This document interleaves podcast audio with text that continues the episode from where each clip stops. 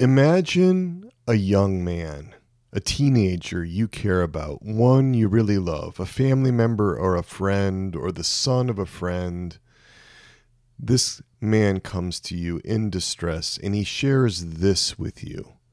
Listen closely as he tells you what's on his heart. I don't know what's going on. Brooke has just been ghosting me for the past three days. She's really the only thing I've ever lived for, and now she's gone. She's just. She, she's just. For the past week, she's kind of just been fading, and now it's just. I've been so depressed lately. My grades are terrible. My parents are mad at me because they say that I'm failing school and that I'll never amount to anything in life. I'll end up under a bridge, and I'm just I just feel like I'm a burden to everyone. I think it would be better if I was gone. I don't know how I can go on without her. I'm thinking about killing myself. So now you have this upset, desperate teenager in front of you, a teenager who wants to be dead. What do you do? How do you handle this situation? But before we get into that, let's start with you. We created a scenario to evoke what might come up in real life when you encounter a loved one who is suicidal. What do you notice going on inside you right now? What's happening in your body? What's going on with your emotions? With assumptions or beliefs about yourself? What's happening with memories or desires or impulses? What are parts of you saying to you right now about you and your capacity to handle this situation? I want you to pay attention to those messages. I'm going to make a bold claim here that the number one thing you struggle with in being a first responder to a loved one with suicidal levels of distress is your own internal experience. The problem you have in responding to this is not so much inside the distressed loved one. The problem you have is inside of you, it's deep within you. It's so easy to get wrapped up in your own fear or shame or guilt or anger, your own sense of inadequacy. Did you feel any of that in this example when you're confronted with a teenager in such distress who feels so strongly the desire to die? Did you feel uncomfortable at all, on edge, uncertain, anxious, maybe ineffective or inadequate? Did you sense a responsibility but not knowing what to do? Did you experience any self criticism, any of those experiences? If so, you've come to the right place. I can help you with that.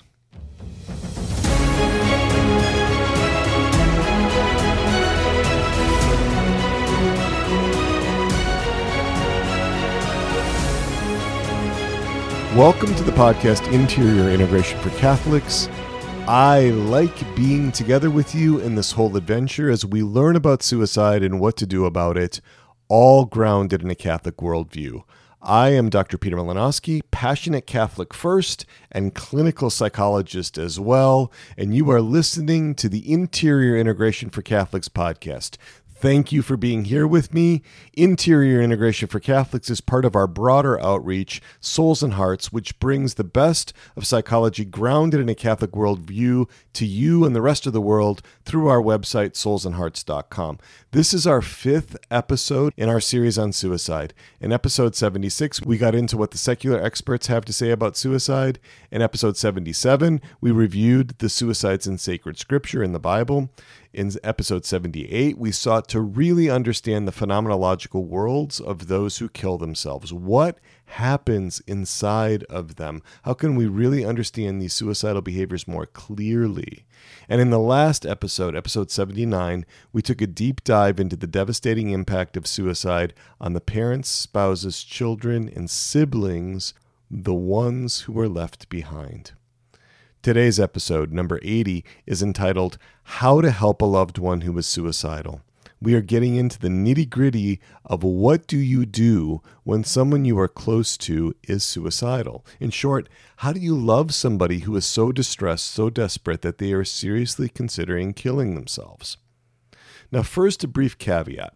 I can't, in a single podcast episode, train you to be a crisis intervention specialist. That takes dedicated training. But you know what? Most people with these suicidal levels of distress, they don't seek out crisis intervention specialists or therapists or counselors first. No, they go to the people they know. They go to the people whom they hope and maybe still believe will love them. In other words, they go to you. What you'll learn today is for your own information to help you understand what's going on and how best to act as a first responder and a bridge to long lasting help that can heal. Diliges proximum tuum tamquam teipsum. Love your neighbor as yourself. The second great commandment. Love is a verb, it's an action. So, what if our neighbor is the teenager from our lead in today? How do we love a suicidal person? How do we love him? Let's step back just a minute, though, and take a look at the three components of love. And when I'm talking about love here, I mean it in the sense of agape or in the sense of caritas, charity, right? There are three components to that kind of love. This is coming from my own understanding, right? So this is a little bit of speculative Malinoski theology here, but I'm going to lay out what I think the three components of charity really are. The first is benevolence right? Bonae voluntatis in Latin means goodwill. We want to will the highest good for the other person. Benevolence, goodwill. That's the first component. Second component is capacity. And that means that we have the ability, we have the competence to really be able to do what we need to do to bring about the good for the other person. This is our capacity. That means that we understand the other person, right? We operate in the mode of the receiver. That depends on us understanding ourselves because if we don't understand ourselves very well, it's very hard to understand another person. It also involves our capacity to choose the good, which is another definition of freedom, right? We need to have a well governed self that's regulated, that's organized, that's fairly calm, that's compassionate, that good human formation. We also need to possess certain virtues and also knowledge that's relevant to the particular situation in which we find ourselves. And we're working on all of those things today, especially that knowledge. So that's the second thing. First thing, benevolence. Second thing, capacity. The third thing is constancy. We need to have that peace and interior integration so that we can be consistent in the way that we love other people. According to the Catechism, paragraph 1829, the fruits of charity are joy, peace, and mercy. Beautiful things, especially in a situation like this for our distressed person to engage with, right? And so when we are attempting to love another person, when we're looking to love another person, that means loving them in all of their parts. Now remember that suicidal distress makes so much more sense if we understand each person not as some kind of uniform, monolithic, homogenous single personality, but rather as a dynamic system, including a core self and also these parts. That helps to explain so much of the different behaviors and different emotional states and different belief systems and so forth that can oscillate or that a person can cycle through when they're experiencing distress. And what are these parts that I'm talking about? Well, let's go back to a definition of them. These parts are like separate modes of operating. They're like separate, independently operating personalities within us. And each one of these parts has its own needs, it has its own role in our life, it has its own emotions, body sensations, it's got its own guiding beliefs and assumptions. Each part has its typical thoughts, its own intentions, its desires, its attitudes, and its impulses. Each part has an interpersonal style, each part has a world view you can think of them, like I said, as separate modes of operating if that's helpful. And each of these parts also has a different idea about suicide, different opinions about suicide. Unintegrated parts, these are parts that are not connected to the core self, that are off on their own. They are not focused on loving others usually. They're usually focused on trying to help the self in some way but they're not focused very well on other people because they've got these particular agendas that they're trying to execute. Unintegrated parts can be exiled, and parts, as I said before, have very different attitudes towards suicide. Now, another word about blending, right? That's a key concept here. And blending is when a part takes over a person, when it takes over a person's seat of consciousness, when it takes over the self. And that is when someone believes that they are the part, right? This this means that they feel the part's emotions, they hold on to the part's beliefs, and that their behavior reflects the impulses that this part demonstrates or that this part holds on to.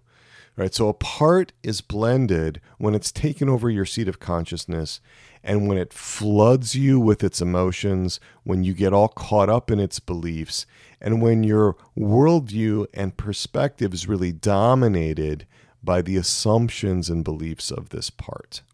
So this blended part is now driving the bus.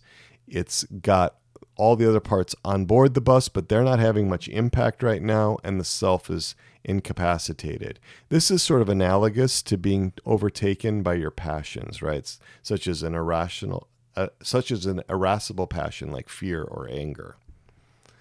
All right, so what do we need to be paying attention to? What do we need to be noticing? I want to review some signs of significant suicide risk. And I'm drawing these from six sources six sources that I looked at that I thought were really helpful, and I sort of brought them all together. That's the Columbia University Department of Psychiatry, the American Foundation for Suicide Prevention, which you can find at afsp.org, the National Institute of Mental Health at nimh.nih.gov, the Suicide Prevention Resource Center at sprc.org, the Suicide Prevention Lifeline at suicidepreventionlifeline.org, and also Help Guide at helpguide.org. Those are the six sources I'll be drawing from. When we're looking at these signs, these behaviors may indicate that someone is thinking seriously about suicide. So, the first one, talking about wanting to die, talking about wanting to kill themselves, saying things like, I wish I hadn't been born, saying things like, I'd be better off dead, or if I see you again, you know, implying that you might not be, that they might not see you again that's the kind of thing that that is often the key that's often a key sign talking about wanting to die. Second thing preoccupation with death a heavy focus on death dying sometimes violence. Third thing talking about feeling empty hopeless or having no reason to live. This is where that helplessness that hopelessness that sense of depression comes in the fourth thing that is an obvious sign is making a plan or looking for a way to kill themselves, looking for lethal suicide methods online, stockpiling pills, buying a firearm, that kind of thing. The fifth thing is talking about a lot of guilt or shame, starting to really share that. Number six, rejecting compliments from others. Number seven, talking about feeling trapped or that there are no solutions, that nothing is ever going to get better. Number eight, feeling unbearable pain. This could be emotional pain, obviously, that depression, anxiety, agitation, or it could also be physical pain, like from a medical condition. Number nine, a loss of a sense of meaning or purpose in life. And this is really common among the elderly. And also common among the elderly is talking about being a burden to others. That's number 10. Really focusing on feeling useless and feeling like you're a burden to other people. Number 11, apathy, not caring about things that the person used to be passionate about, feeling kind of numb, detached, not being able to take enjoyment in things. Number 12, not caring about the future. Number 13, you might see this neglect of personal appearance, neglect of hygiene, this lack of self care. Number 14, using alcohol or drugs more often. Number 15, greater anxiety or agitation, even panic. Number 16, withdrawing from family and friends, that isolation. Number 17, changing eating or sleeping habits. Number 18, showing a lot of anger, irritability, and even rage, right? Much more than usual. Or there could be talk about revenge. Number 19, risky behavior, taking risks that could lead to death, such as driving recklessly. Number 20, displaying extreme mood swings, changing suddenly from being very sad to very happy or from very happy to being to being very sad. Number 21, previous suicide attempts. Number 22, giving away important possessions. Number 23, saying goodbye to friends and family. Number 24, being exposed to others who have taken their own life, right? If there have been recent family members or friends or acquaintances or even celebrities, right? That the person didn't know but that were popular that have committed suicide, that can be a risk factor. Number 25, putting one's affairs in order, such as making a will, or in the case of a younger person, like cleaning up the room and organizing everything and separating it all out. And number 26, these are this is these are signs that I will add, right? Sometimes you see real significant changes in the person's attitude toward God and God's love and God's providence. There can often be feelings of abandonment or betrayal by God, really difficult God images coming up in that the person feels very disconnected from God, very unloved by God. And then 27 changes in religious practices. For example, the person is no longer going to Mass or no longer praying in the way that they were before, giving up religious practices. Those are other signs that someone may be considering suicide seriously. So, what do you do when someone is at risk of suicide? Right? So, the first thing, let's just take some time and focus on ourselves, right? Let's calm down. We want to be in our own window of tolerance. We don't want to be activated and hyper aroused, getting into that fight or flight. We don't want to be dropping into that numbing out hypo arousal, that freeze response. We really need to be in our own space. We need to be grounded ourselves. We need to be calm ourselves. So we need to be aware of how we're doing in the moment so that we can be helpful to the other person.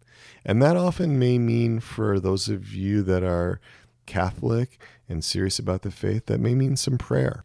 And that doesn't have to be real long, but sort of just like asking for God's light, for his intercession, for an awareness of what's going on, and also that we can be an instrument in his hands. We don't want to forget that to really take a little bit of time to pray. That doesn't necessarily mean that you invite the other person into prayer because that might not be helpful in that moment. They might react negatively to that.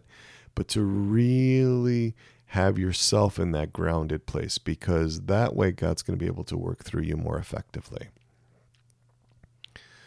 So this the next thing is to assume that you are the only one that he told about his distress. Sometimes it can be tempting to believe that, oh, he's told other people, so I'm not the only one that's on the spot here. You may be the only one that he's told.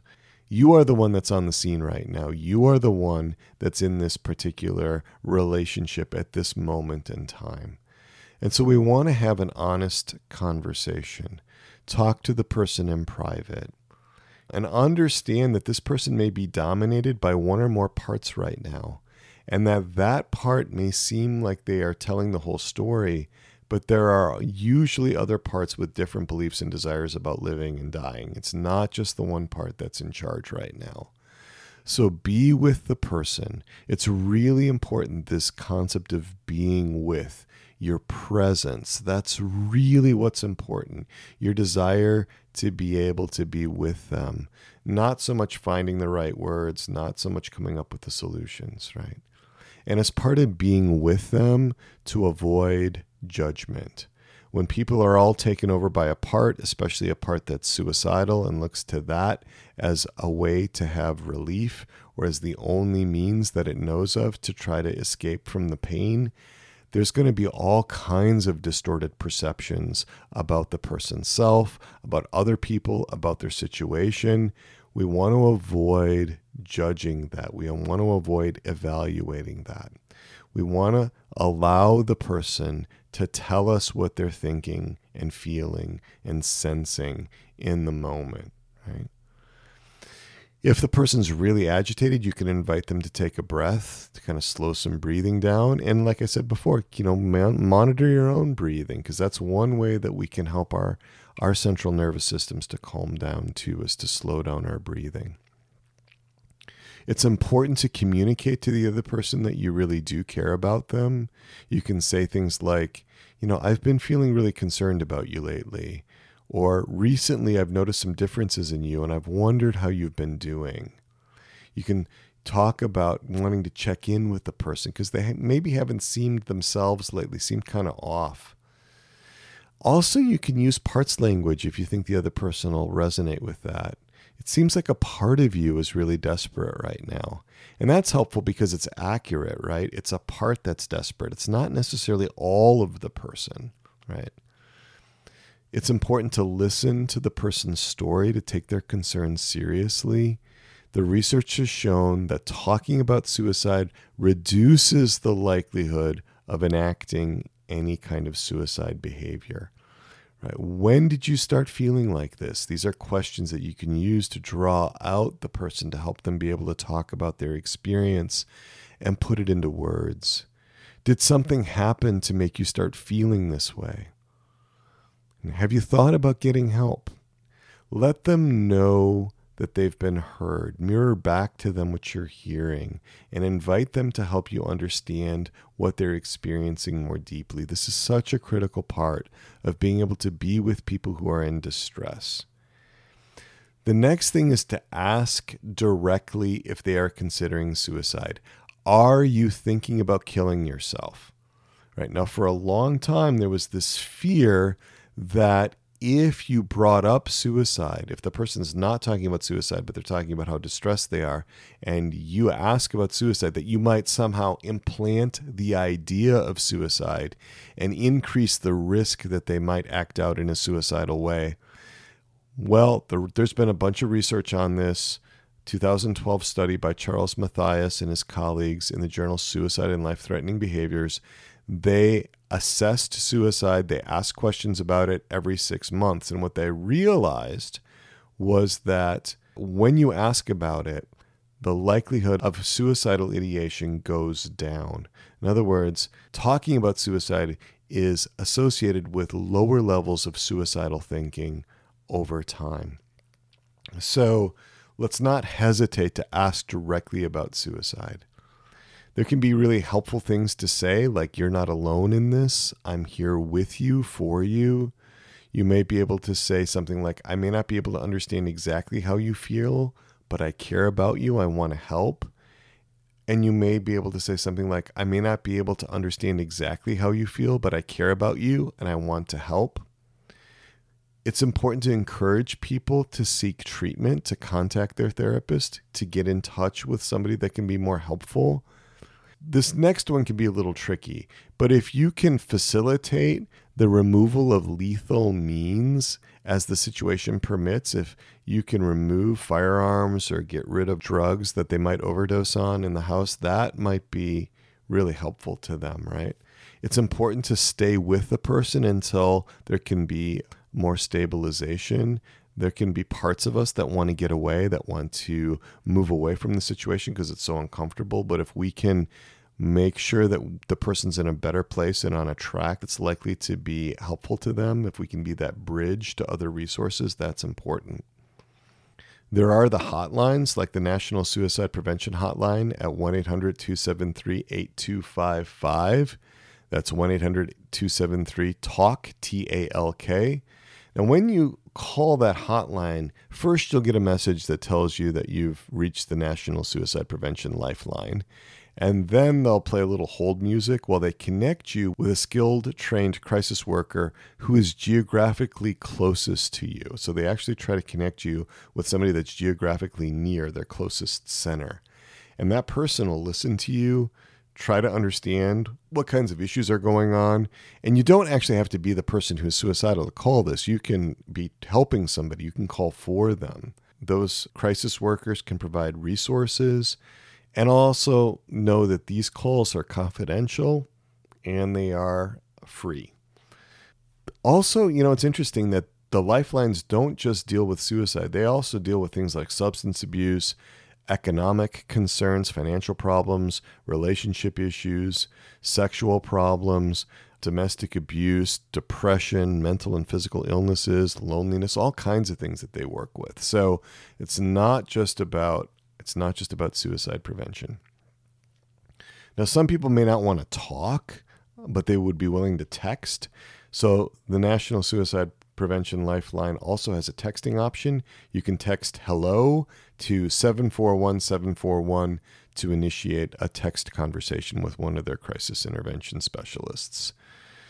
The other thing is is that if you can connect the person to mental health services that are local, a therapist that you trust or bring them to an emergency room if they're acutely suicidal, that can also be really life-saving.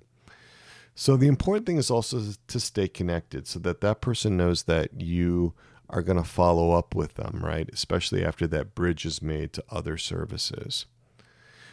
There's a few things really to avoid, and these are can be natural impulses for many of us, right? We might have a desire to do some of these things. So I really want to spend some time on these, right? The first thing to avoid is arguing with the person that's unlikely to be helpful to them. Right? We don't want to discuss how suicide is wrong. We don't want to debate the value of his or her life. So often people start here. They start by trying to convince the person that whatever they're saying isn't actually real or isn't actually true.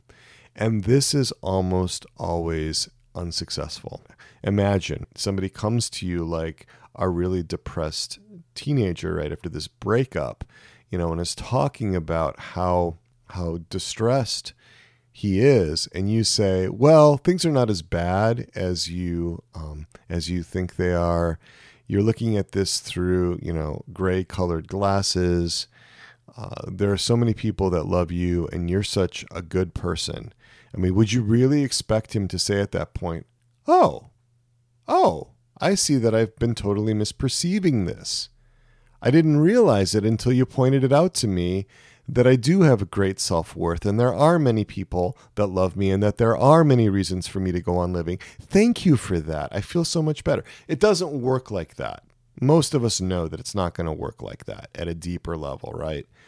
We don't want to minimize people's problems. We don't want to give advice. We don't want to offer ways to fix their problems.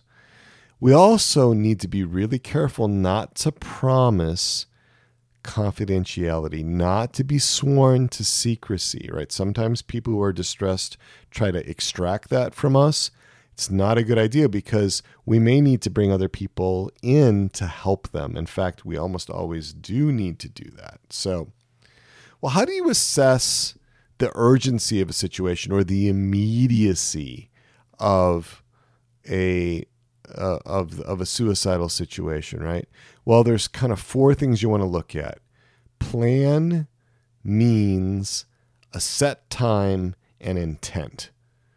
Plan means set time and intent. Right. So the one question would be, do you have a plan? Is there a plan in place for committing suicide? Second thing, do you have what you need to carry out the plan? Do you have the firearms? Do you have enough prescription drugs? Do you have all the piping and tubing for some sort of carbon monoxide death? Right? Do you have what you need to carry out the plan? That's that's the means, right? So the first thing, is there a plan? Second thing, are there the means to carry out the plan? Third thing, do you know when you would do it? Is there a set time? Is there a date circled on the calendar? Is there a time of day that the person is actually intending to go through with this? And fourth, do you intend to take your own life? Do you have intent?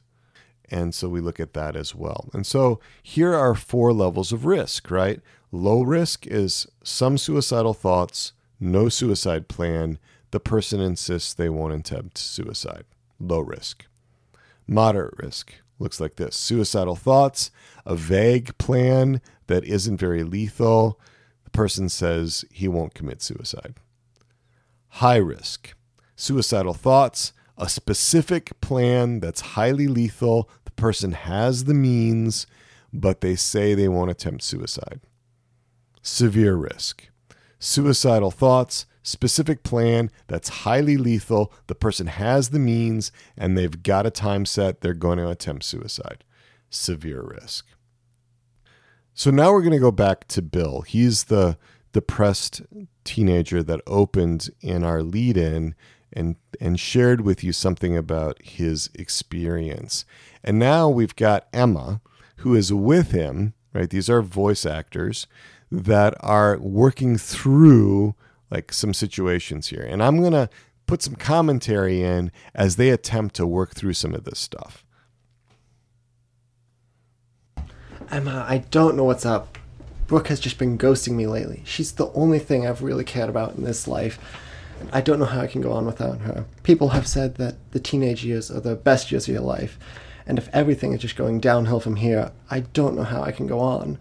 I'm thinking about killing myself. I don't know how. Don't kill yourself. Please don't say things like that. You are cared about, and she does care about you.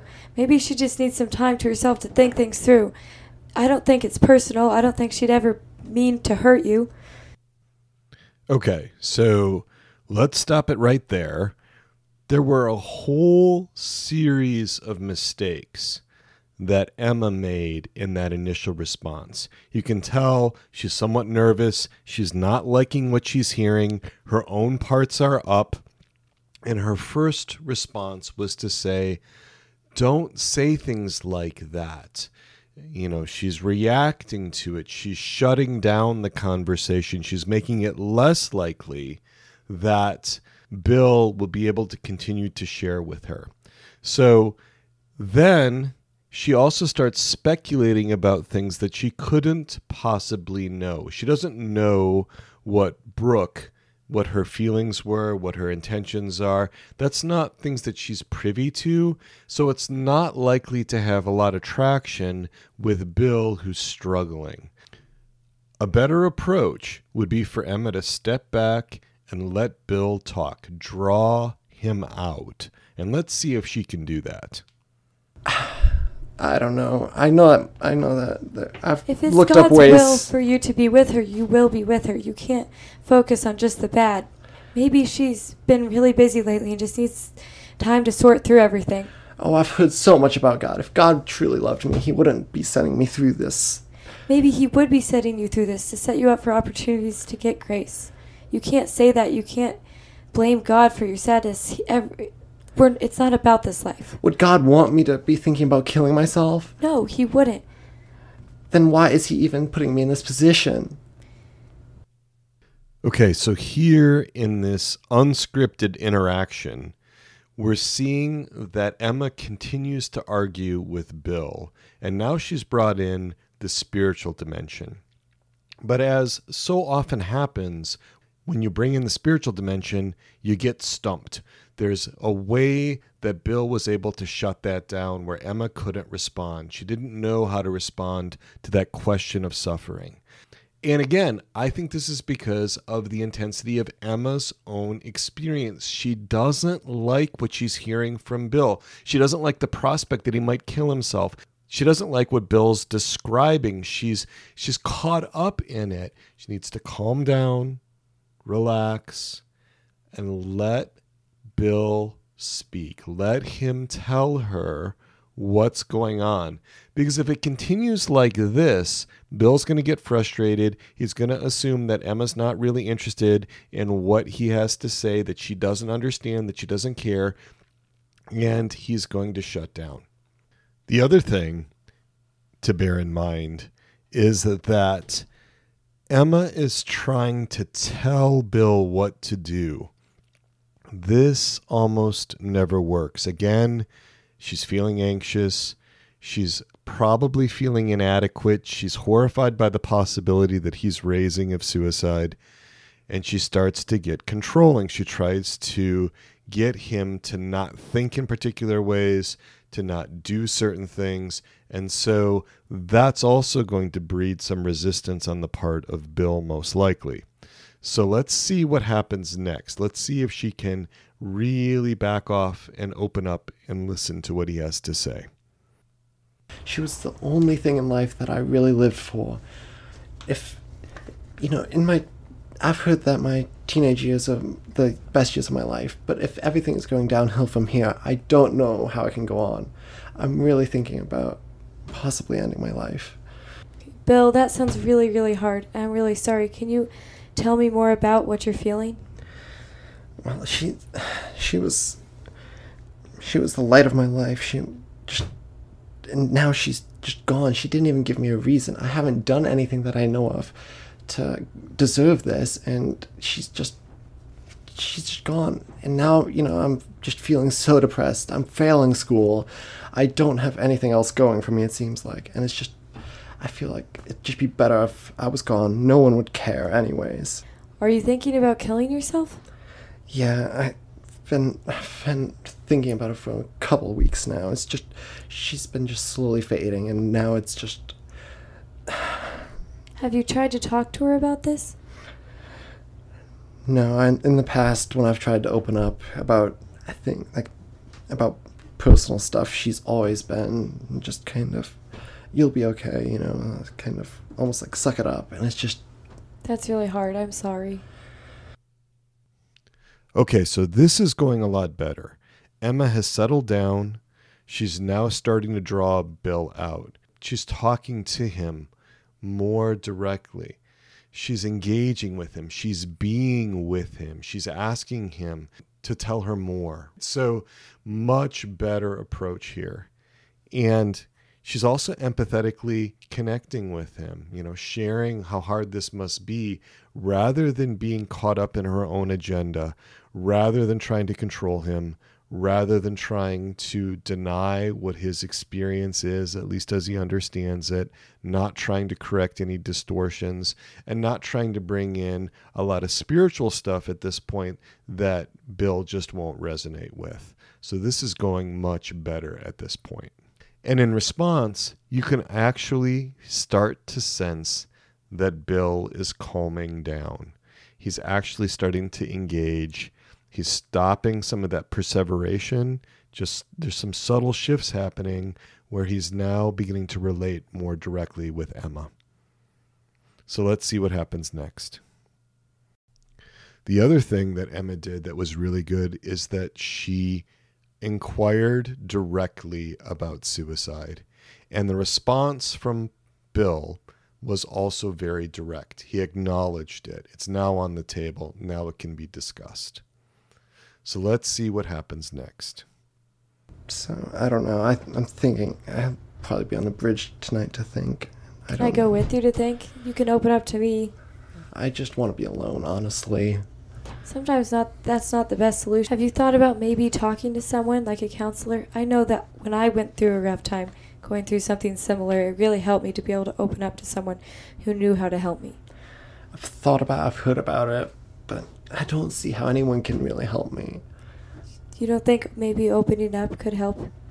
Sometimes talking about it makes you feel better. I know it's really hard, but they've been there too and they know how you're feeling and they can help you does anyone actually know how I'm feeling? Like, this is, and it's just, I feel so alone, honestly. It's just.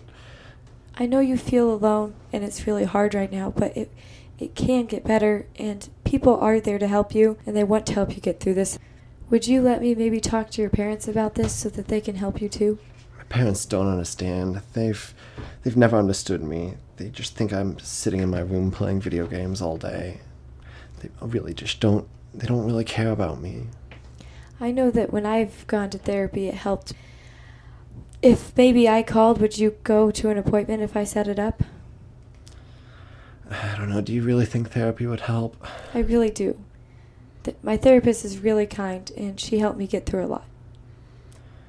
I'll give it a shot once, but after that, I, I don't know. I can go with you. I'll I'll give it a shot.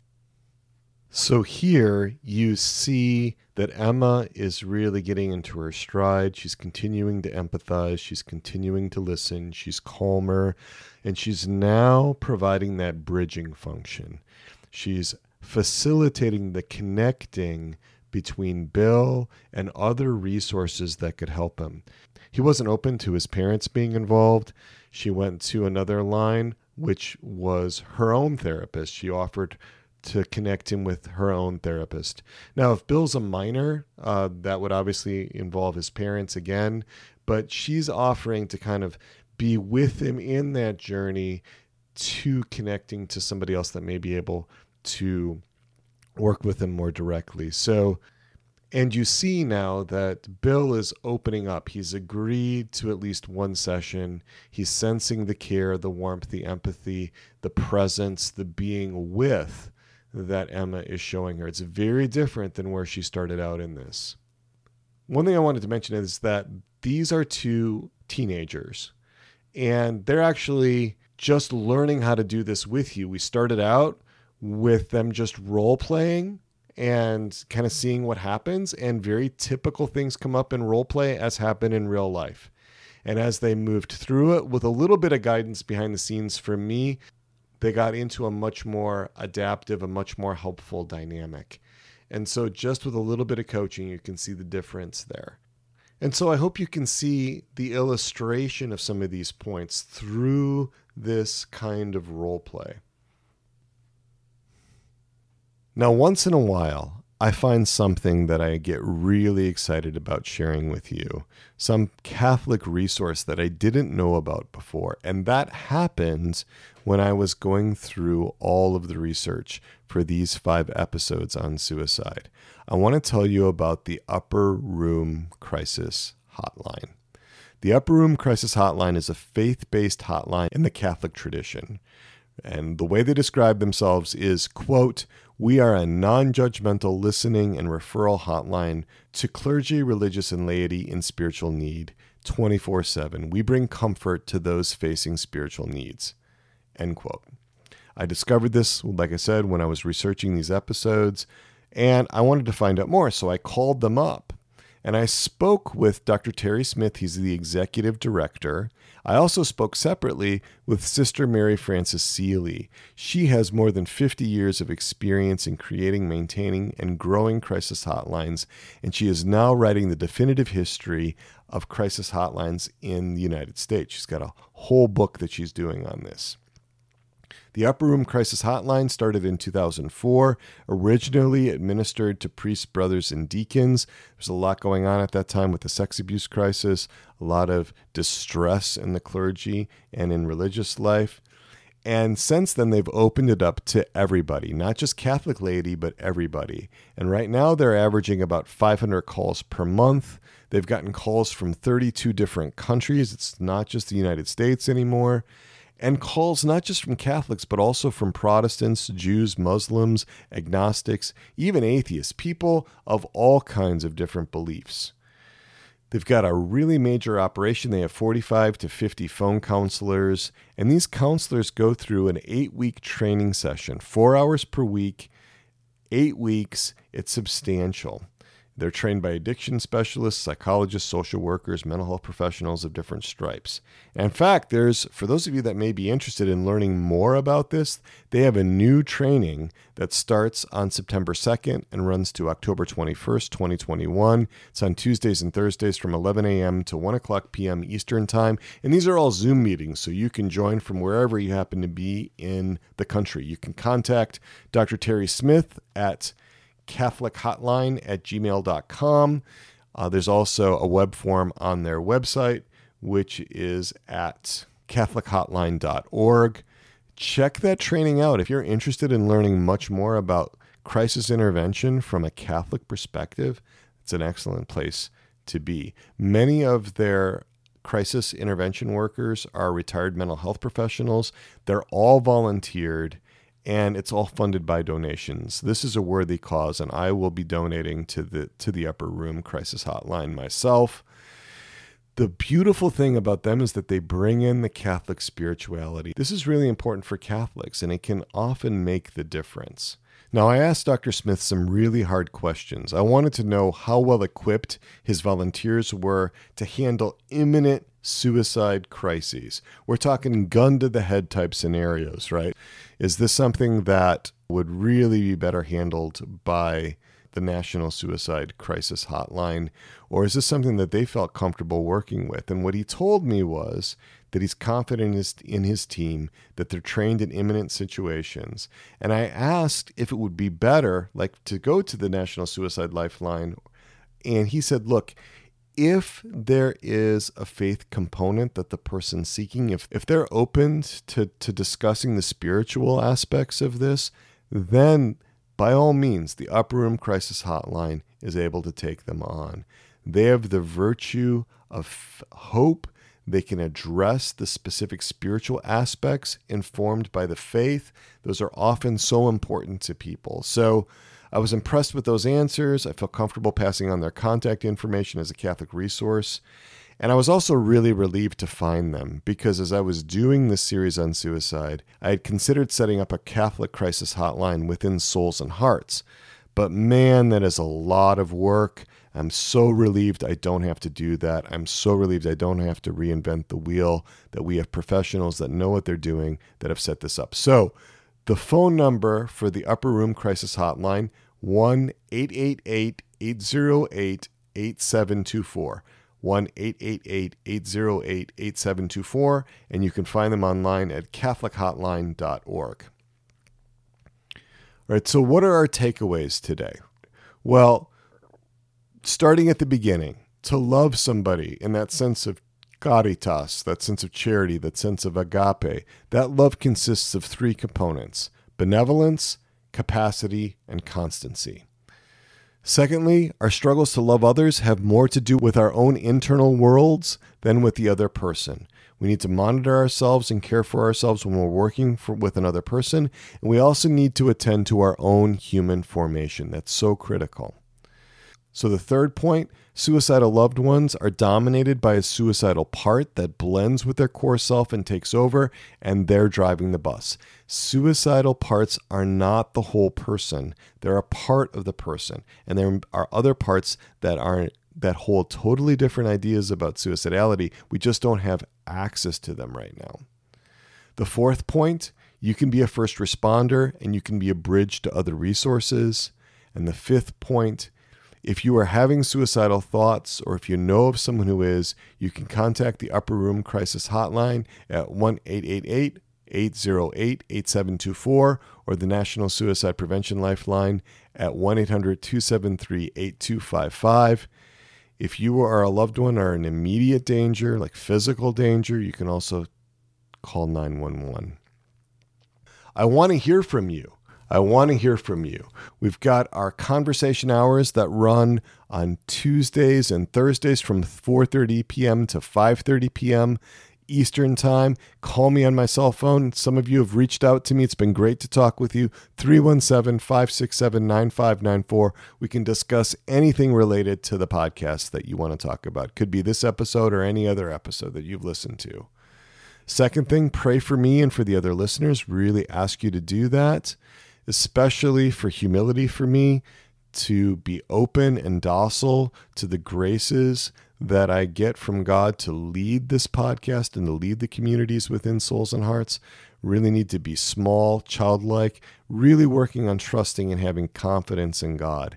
That's what I'm working on. So I ask you to pray that for that for me. And I am also praying for you.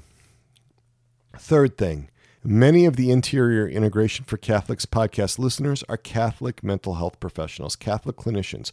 All you counselors, all you therapists, social workers, psychologists, psychiatrists, marriage and family therapists, all of you graduate students in mental health fields, I want you to I want you to know I've got a special invitation for you. I have a special opportunity for you to work with me. We are talking about the interior therapist community. Are you seeking greater insight into yourself as a clinician and better self care? Are you looking for better human formation on the natural level, both for you as a human person and also as a therapist? Are you looking for deep personal connections with a small group of other Catholic therapists who understand the unique demands of our lives? Are you looking for therapeutic skills that can help your clients help themselves, especially those clients with complex trauma? And do you want all of this in a Catholic community of therapists committed to grounding internal family systems informed therapy in a Catholic worldview? And would you like to work with me, your dear Dr. Peter, as your consultant? Here's an answer for you the interior therapist community within Souls and Hearts In September, psychologist Peter Martin and I were opening up four new IFS informed Foundations experiential groups. Those are for Catholic therapists and graduate students in mental health fields. No previous IFS training is, is necessary to participate, and I'll be working with you on a twice monthly or monthly basis, all about your own human formation, all about how your internal system impacts the clinical work that you do. Go to soulsandhearts.com backslash ITC, that ITC is for Interior Therapist Community, and check out our landing page, soulsandhearts.com backslash ITC. There's a registration link with a lot more information about these groups. I'm also going to be hosting an informational Zoom meeting on Friday, August 13th at 7 o'clock p.m. Eastern Time. Register for that, get your questions answered. You're also welcome to get in touch with me directly at crisis at soulsandhearts.com. That's my email address, crisis at soulsandhearts.com, or on my cell at 317 567 9594 to find out more about how we can work together. And with that, we'll invoke our patroness and our patron, Our Lady, our Mother, Untier of Knots. Pray for us. St. John the Baptist, pray for us.